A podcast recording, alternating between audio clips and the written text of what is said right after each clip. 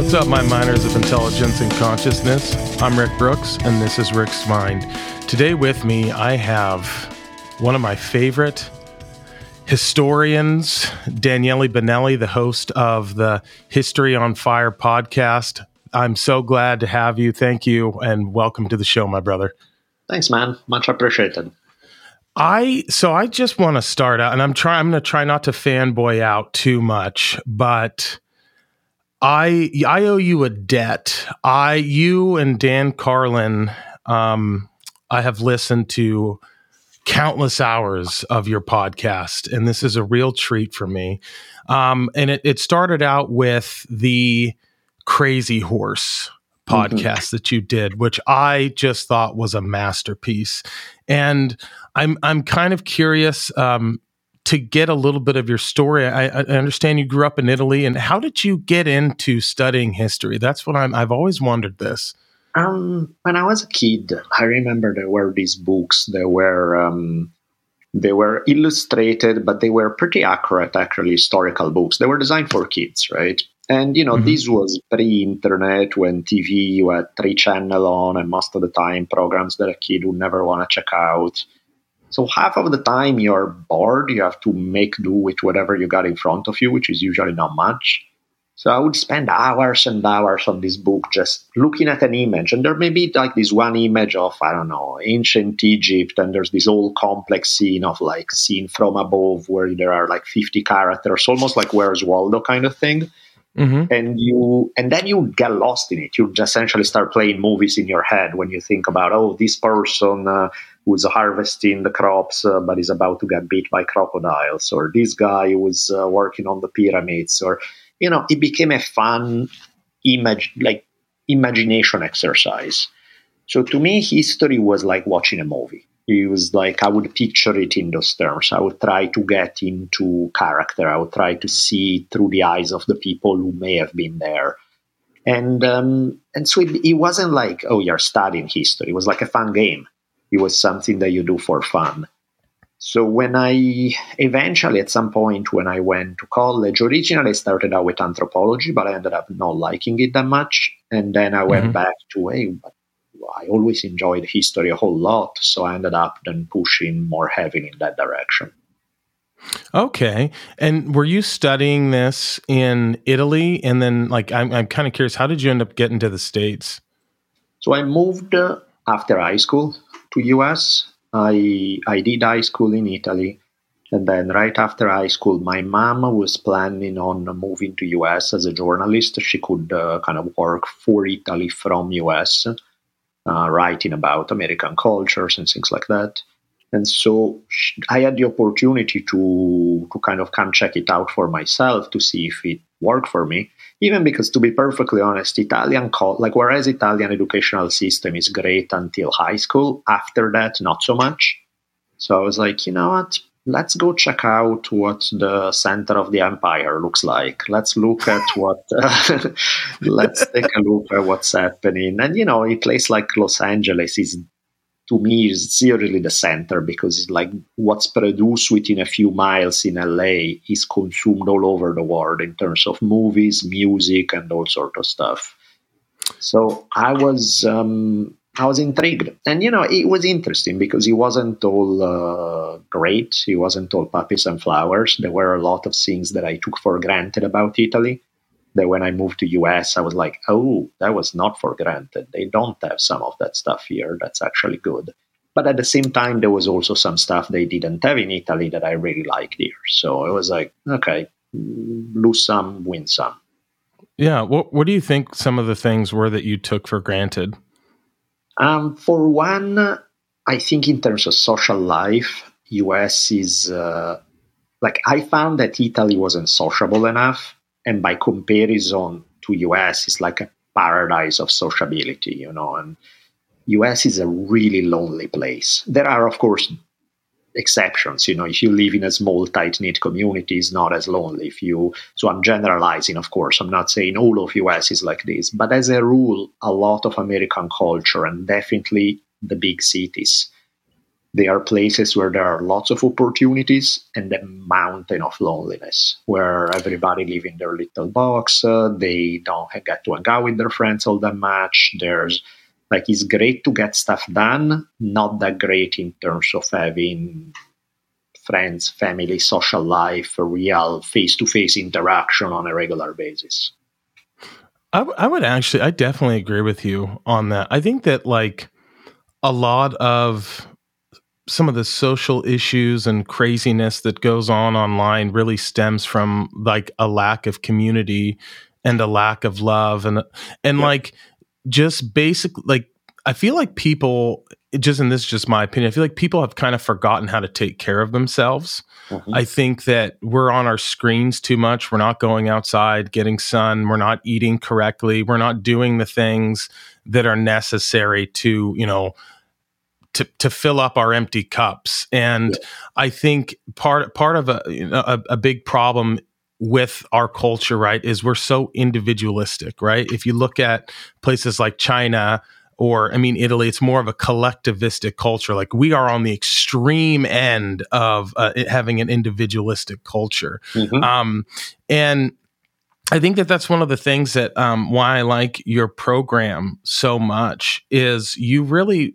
spin everything together and within a historical context of you know what was going on during the times and some of the philosophies as well mm-hmm. some of the predominant philosophies that has been i mean i'm going to go back to the the crazy horse mm-hmm. the mysticism that you brought in there was incredible that just I, i'm and i might butcher this but that that moment we were talking about him getting him and his brother getting attacked by a grizzly bear right. and you know climbing a tree to escape or or the moment where he would go on the vision quest and he realized he was not going to be killed by a bullet mm-hmm. and uh, like just all of it and I'm like is this real Right. Like I think that that's the best part about your program is you bring out so many things that I'm like, did this act? Is this a like you? Is this a movie mm-hmm. or is this real life? Right. It's it is it is crazy. You're you're uh, very similar to Dan Carlin. You're you're fascinated by the extremes of humanity, mm-hmm. and, but I would say definitely more al- along the lines of, of, of also philosophy. And mm-hmm. and another debt that I owe you is inter, inter, introducing me to Jiddu Krishnamurti off of your last mm-hmm. podcast. Mm-hmm. Uh, the Bruce Lee podcast. I did not know who that man was, but when you said he borrowed, Bruce Lee borrowed a lot of his philosophies in terms of martial arts from not martial arts, but like uh, philosophical yeah. thinking from yeah. Jiddu Krishnamurti in the sense that he was he was not a fan of control. He's mm-hmm. not a fan of control. He's anti-control, and I was like, I am too. Like I, I um, you know, I would say myself, I, I'm I'm all about liberty and just leave me mm-hmm. alone, right? But um, one of the things that you, I, I never thought about this and, and didn't know was identifying as a black person or as uh, an American, uh, Jiddu feels that that is an act of violence in itself mm-hmm. because you're separating yourself from humanity and you're putting yourself in a in a group. And I'm like, holy shit, man! I have never thought about anything like that. And as soon as you said that, I was like, I need to read this. So I went out and bought his book and I read um, I read one of them. I got I got a few, but I, do you you do like to study philosophy? So I'm I'm I'm curious to know like do you have any good philosophical thinkers that you would like to, to you know to share with me because i'm very interested in this topic sure um, it's interesting because with philosophy for me it's very hit or miss i really yeah. get into somebody's thinking or i really don't there's not too many half measures like i find a lot of philosophy to be deadly boring because I don't find it applicable to real life. I'm interested in the things that can increase the quality of life, that can give me tools to help me make uh, my own life better. Krishnamurti definitely has some great ideas. Um, a ton of what I read, uh, write, feel about the world is more or less derived from Taoism. Now, with Taoism, okay. it's tricky because if you go first, there are a ton of translations of the originals. You know, if you read the the Tao Te Ching or you read the things like uh, the Chuang Tzu, depending on which translation you get, you can get either a fantastic book or a not such a good one. But also, it's um, sometimes it's tricky because it's it's almost like I, you need somebody to filter it initially. Like I like a lot uh, Alan Watts' writings, trying to yes. explain a little bit of Zen and uh, both Zen Buddhism and Taoism. I think he did a fantastic job to be able to translate some of those concepts in a way that make them more as- accessible.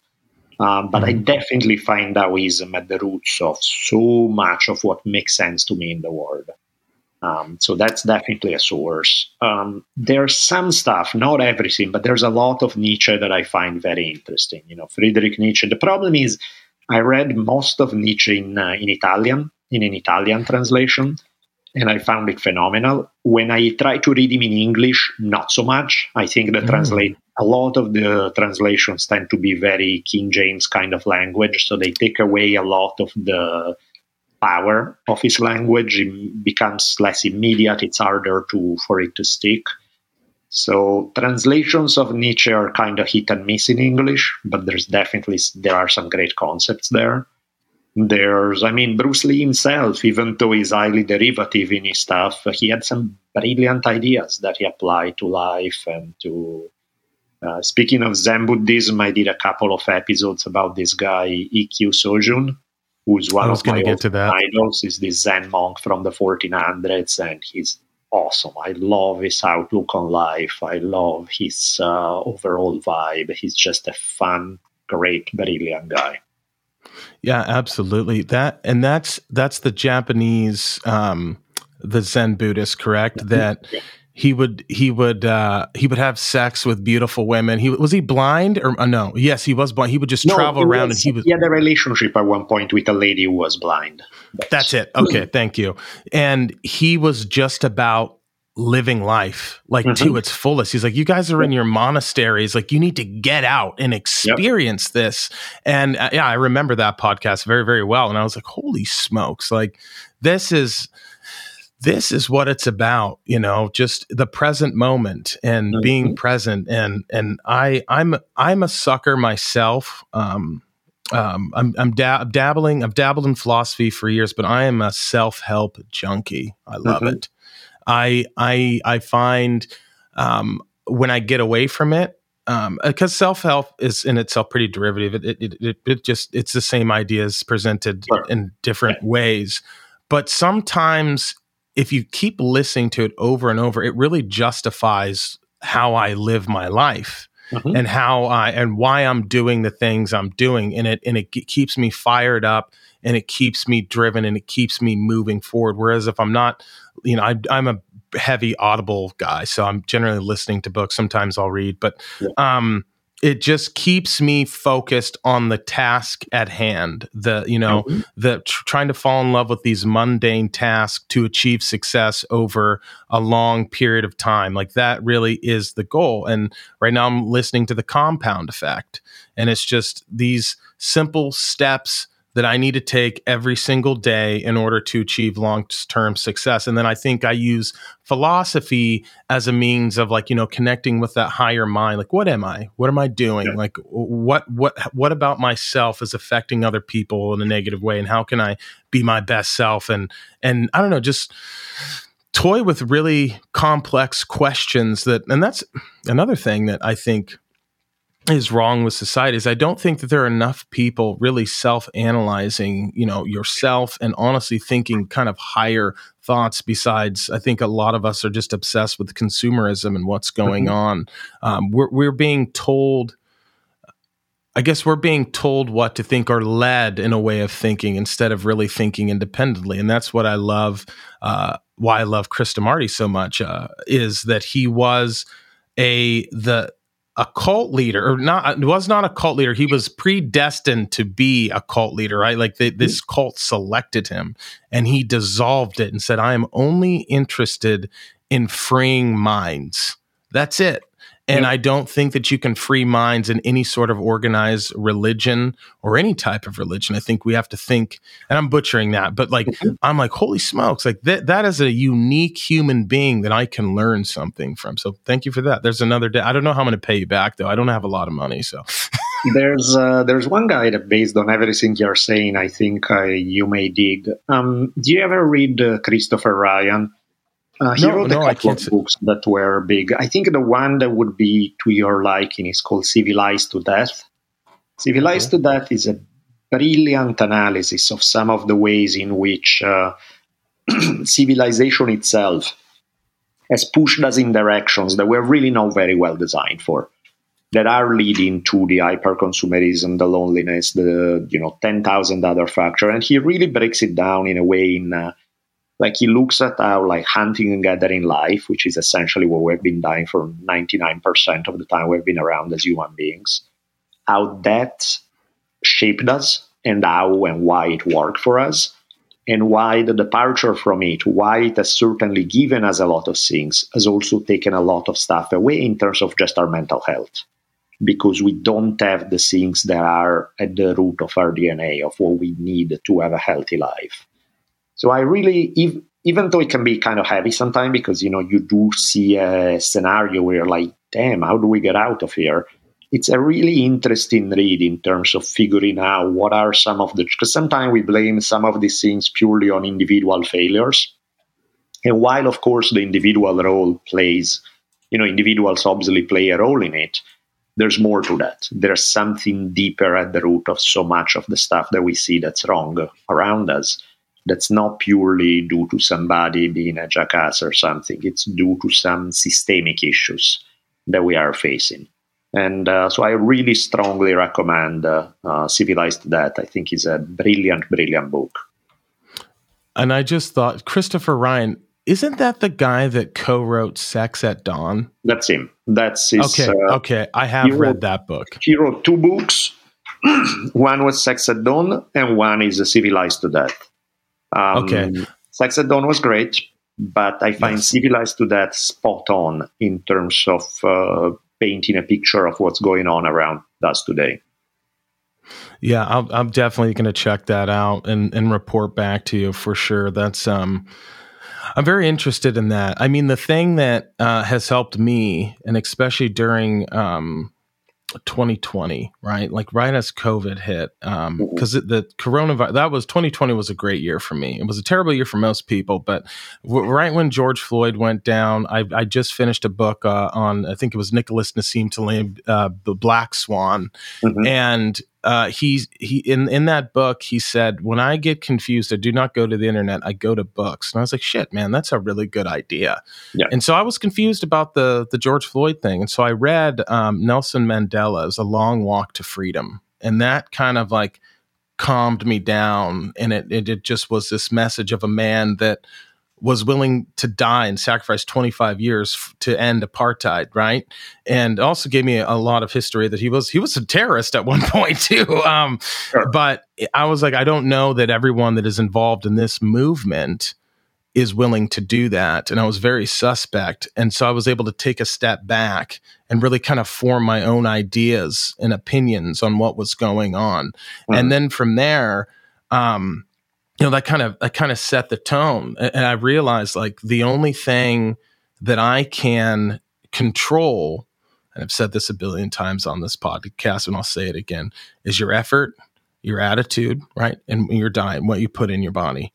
And yep. outside of that i mean you control more things but those are just a just quick snapshot right? Outside of that you got to just work on yourself. If i worry about me and get myself right then i can once i'm fixed then I can go about trying to maybe help someone else, but I got to help mm-hmm. myself first. And I feel like right. there's a, in our society today, there's a lot of virtue signaling or yelling when really you need to kind of concentrate on your own house and what's going on, get yourself well and happy. Definitely. And I think one of the problems with um, political arguments is that often they don't get to the root of like it's a lot of it is scapegoating a lot of it is this wishful thinking that everything that's wrong is because of those guys over there and if it just wasn't for them everything would be fantastic. But then you realize that that's just a symptom of the problem. Like the real solutions are really hard to come by So it's Yes. no surprise that people are yelling at somebody else saying they are the cause of the problem because that's an easy way to look at the world. It's like having this James Bond villain who's the one who's causing all the problems. And if he wasn't there, everything would be great. Then you realize that when he, the guy is not there, you could remove every last bad bad person, quote unquote, that you think is causing all the problems, and you'd still be dealing with humongous problems. You'd Yes. still be finding out that finding actual solution is insanely hard. So I think a lot of what we see online is the result of frustrated, powerless people who deep down know they are powerless to actually affect positive change. And so the next best thing is to yell at somebody, blaming them for all the problems out there, where the reality is a bit more complicated than that. I 100% agree with you in that synopsis. Um, I I also feel, and I'm trying to figure out the words.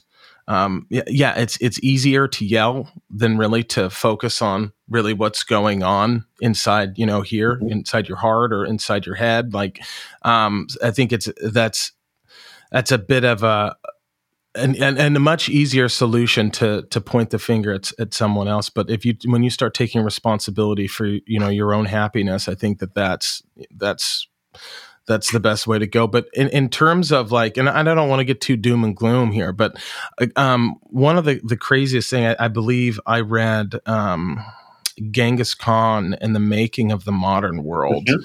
and and there is a lot of explaining away all the bad deeds that Genghis Khan did, but the author did make a very interesting point about like I believe it was a war between a German prince or king and a, a city in, in Italy, and how um, at first they ended up the Germans ended up hanging a bunch of people and f- to, to like sack the city, and then the Italians answered, and then they uh, hung people from the watchtower, and then the Germans flew heads over, and they just kept escalating. And this is in the 1400s. And so when I look at a, a, a big reason why I'm so passionate about history and history podcasts is it it really gives you a snapshot of how terrible how terrible we are and how and why things are the way they are now why the world looks it, it, uh, looks the way it does and we do don't have a lot of time and Mhm. i'm definitely we're definitely going to have to get you back on but i do want to ask you one question Sure. um when it comes to like the what's going on with Ukraine and Russia, and I, I was following it pretty religiously. I wanted to get your thoughts as a historian. Like, what do you think is if you had a let's pretend you have a crystal ball, what do you think is going to happen there in the, the conflict between Russia and, and Ukraine? Um, honestly, I don't know. um, I, I know I put you I've on the spot looked at the situation, but not enough to really fully understand it deep down. I've looked at it like everybody else, kind of skimming the news type of thing. I don't feel that that gives me enough of an insight, not only to be able to predict it, but even to have a strong opinion in terms of really saying that I understand it and can tell you, oh, clearly, blah, blah, blah, blah. It's like I'm barely touching the edge of the water there, so I don't really Yeah. understand its depth or what lurks beneath. I, I, and I, that's a, a smart answer because I don't either. And I don't really, and to be, if I'm being honest, I don't really want to get into that because that's, Mhm. it'll probably end up getting pretty sad. Right. But, um, it's something I'm, it's something I'm interesting because like we all, we all tend to think that society is a lot more stable than it is, but it's really Mhm. just held together Yeah. by it's a, it's a, it's, it's a house of cards, man Yeah. it's a it's a house of cards and we still as humans and countries and nations and whatnot still want to dominate and control and to you know have take resources from other places and and when you see stuff like that you realize like i don't know how much we've changed since the the since the 40s you know there, Mhm. or like i don't think we've really changed that much in my opinion Right. Yeah, human Um, nature is- unfortunately has some serious blind spots, and the number of people who can see those blind spots and work on them and improve them is small enough that the patterns tend to repeat the same in not particularly pleasant ways. And I think it's, I mean, it's funny because when you think about, I guess there are two points there that I would like to make. One is the fact that I find it funny how we, especially in internet culture where there are 10,000 topics thrown at you all day, everybody feel the need to have a strong opinion on everything. And it's like, look, if you know your shit, by all means have a strong opinion. But if you don't, it's okay to shut up. It's okay to just listen to what's out there. And and I think way too often we tend to forget that. And somehow it's like, ah, I know this much, but I'll just go out there and throw my opinion because that's what we do on the internet. And it's like, it's okay to sometimes keep one, you know?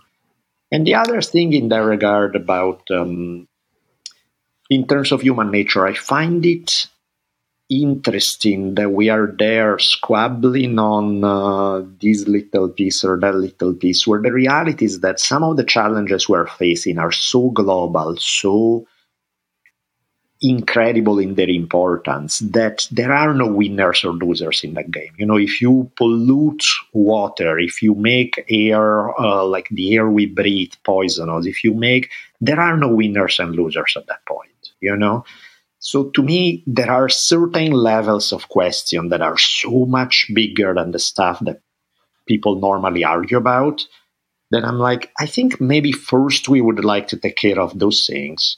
Once we can deal with the fact that, you know, nobody's drinking poison water or the air we breathe is giving us cancer or stuff like that, then I think we would be then we can start arguing about some of the other stuff. But there are some things that are so existential, so just key, like serious existential threats to humanity as a whole, that I feel that a lot of the time, because those ones are hard to solve, we distract ourselves with uh, let's fight on uh, who gets to chop down the last tree and have the last chair rather than dealing with the fact that maybe we shouldn't do that and we could try to have a different approach. However, that solution is so hard to come by that oh screw it, I'll just fight over who gets to chop down the last tree. And he's like, yeah, that's not really solving the problem, you know. Which I think is also no. part of why the political landscape looks so awful, is because nobody really has a good solution to so many of the problems we face.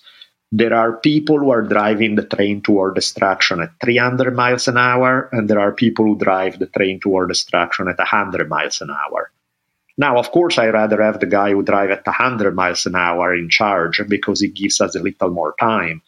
But it's not that it's leading to a good place either. You're just arguing no. on uh, which one is more catastrophic rather than uh, one is good and one is bad.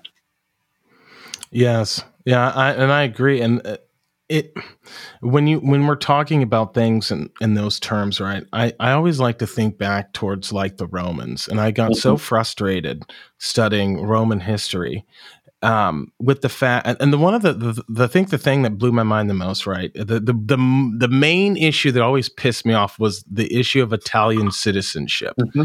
i never understood like the when i didn't live in those times but the answer was so clear give all the Italians Roman citizenship and all these problems will go away. Mm-hmm. And they never did until there was a war, until there was another war. And all, and I, I look at kind of maybe with the environment and global it's like i don't think we're really going to just just from historical context or i feel like this lesson's being repeated mm-hmm. i don't think we're going to really do anything until it's like oh fuck we have to we yeah. Legitimately have to or we're all going to die or you know or this yeah. country's going underwater. I, I, think it i think we'll pro- it'll probably end up like waiting to get to that point just because if, if, i mean we have we have case studies on this mm-hmm. for the entire human civilization right? So that's kind of where i'm at in this train i don't know. Yeah, what, do you think kind of the same afraid, thing uh, i'm afraid you're right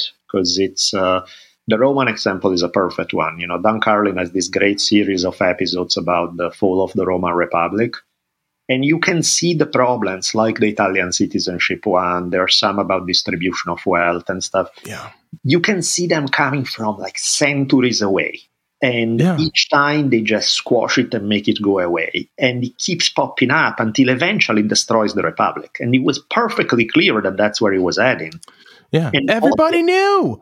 Exactly. And, and, oddly enough, the very people who are playing opposition and squash the change that would keep the republic alive are also going to go under. because it's not yeah. like they are going to come out on top, but they are just thinking, hey, I want to get my own for a little bit longer and then screw everybody else. And what happens in 30 years, we don't worry about it. There, there's a brilliant quote from a congressman at one point who was uh, fighting against Theodore Roosevelt regarding environmental preservation. And when Roosevelt was making the argument about, hey, we need to keep some of this stuff for posterity, the congressman replied, Posterity? What has posterity ever done for me? I think that's uh, that captures it right there. yes, yes, absolutely. Well, I want to be. We'll have to get you on the show again. We're we're short on time, but I'll take any. I'll take a shorter podcast with Daniele Bolelli any day. So, um, please tell people where they can find you. Tell them about the books. Tell them everything.